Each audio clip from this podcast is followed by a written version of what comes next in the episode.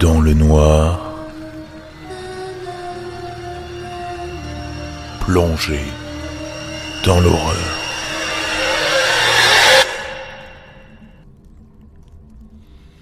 J'avais l'habitude de passer dans la petite auberge de ma grand-mère, une maison traditionnelle juste en bas de la route de la maison de mes parents sur la côte, ici dans le Connecticut.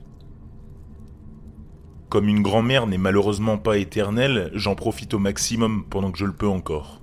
Et si vous saviez pourquoi j'aime tant cet endroit, vous iriez directement sur place pour voir. L'auberge est petite, rien de spécial de l'extérieur.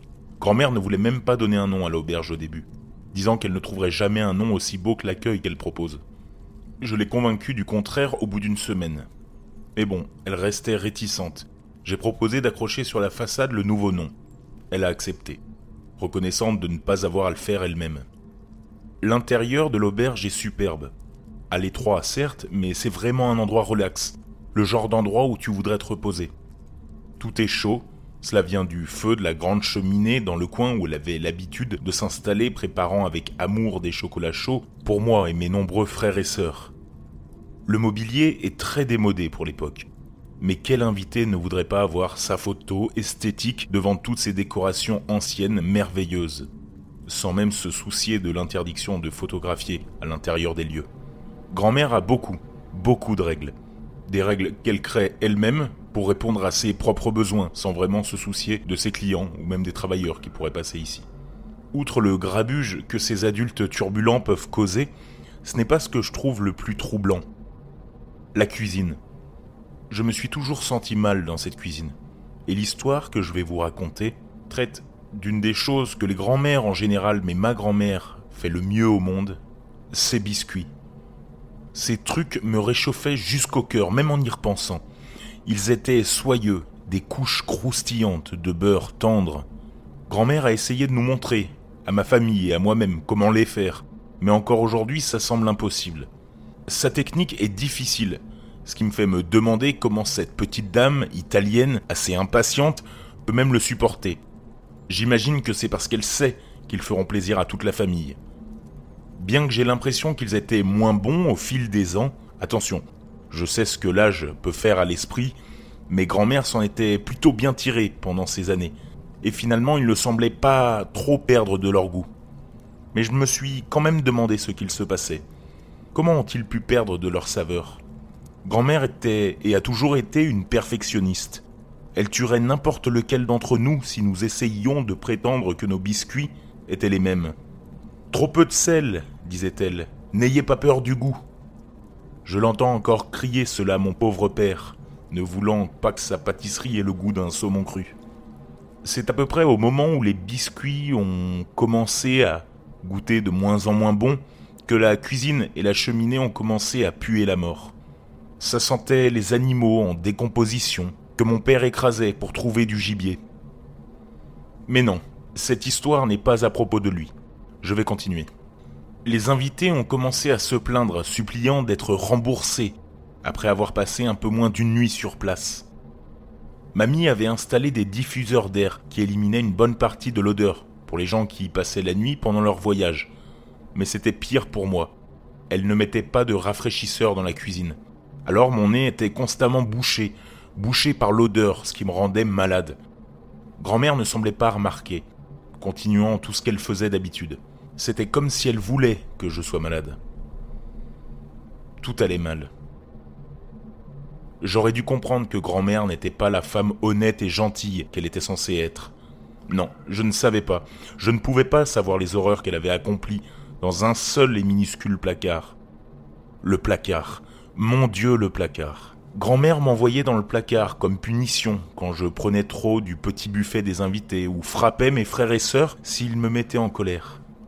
Je restais là pendant des heures à regarder toutes les épices et les sucres.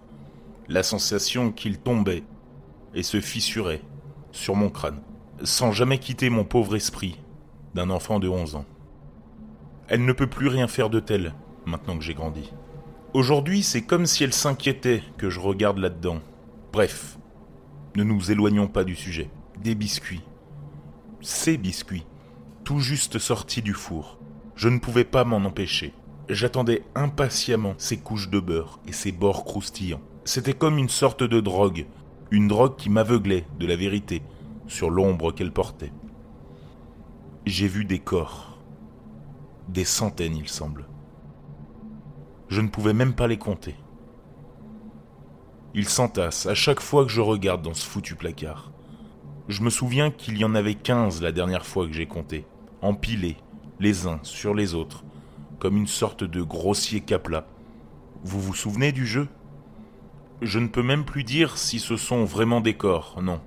Ce sont juste des morceaux d'os brûlés, mal collés, empilés les uns sur les autres, une pile de squelettes, en somme. C'est de là que venait l'odeur. Les morceaux ont très probablement brûlé dans la grande cheminée, et ils étaient retirés juste avant que les eaux ne soient englouties. Elle devait le faire la nuit, juste quand grand-mère commençait à préparer ses fameux biscuits. Ce devait être une sorte de mensonge. Au lieu de beurrer des biscuits, elle massacrait des corps. Je regrette ce que j'ai fait par la suite. J'ai décidé de fouiller les ingrédients qui se trouvaient dans la pièce. Tout semblait normal. Les sucres fins et granuleux, le beurre qui se trouvait sur le comptoir, logé dans son mignon petit plat, et les épices, tout à une finition parfaite. C'est alors que mes narines furent alertées, au moment où j'approchais de la farine puisque ce n'était pas de la farine. C'était des cendres. Je mangeais les restes des clients décédés depuis un an, et je ne le savais pas. Mon Dieu, qu'est-ce que j'avais fait? Les clients qui lui manquaient de respect, ceux qui se moquaient de l'établissement, ont dû énerver grand-mère, la poussant à faire cette foutue folie. Ces règles, mon Seigneur, pauvres gens, envoyé à la mort pour ne pas avoir suivi des règles bêtement établies. Je n'ai pas mangé beaucoup d'autres pâtisseries qu'elle confectionnait. Seulement quelques croissants et autres pains de temps en temps. Mais il y avait une chose que j'avais mangée et dans laquelle on pouvait croire qu'il y avait des cendres. Et vous savez très bien ce que c'est. Ces biscuits. Je l'ai vu tous les jours, après les cours, ramasser la farine de ce vieux pot de porcelaine que grand-père lui avait donné il y a des années pour en faire de la pâte à biscuits. Je pensais que c'était le mauvais éclairage à la bougie qu'elle préférait aux vraies lampes dans la salle à manger principale et dans la cuisine qui donnait sa couleur éteinte, trop sombre, à la farine. Mais maintenant, je sais que je me trompais horriblement. Cela ressemblait à des cendres, vous savez, comme celle que l'on voit dans un petit vase après qu'un membre de la famille ait été incinéré. Mais cela n'a plus d'importance maintenant. J'avais mangé des gens innocents, pendant tout ce temps, sous mes propres yeux. Je sais, je devrais appeler la police locale pour qu'ils viennent l'emmener en prison à vie. Mais je ne peux pas. Vous savez, c'est la dame qui m'a élevé et qui a fait de moi la charmante personne que je suis maintenant. Je ne peux pas le faire je me sentirai mal. Alors, je vais garder ce secret. Je vous préviens, quoi que vous fassiez, s'il vous plaît, pour l'amour de Dieu, si vous vous retrouvez un jour dans les rues sinueuses de la ville de Mystique, pour quelconque raison, je vous préviens de garder à l'esprit les bonnes manières autour de ma chère grand-mère. Si vous vous trouvez à rester dans son auberge, chaleureuse et accueillante. Sinon, vous pourriez vous retrouver dans le prochain biscuit que je devrais manger.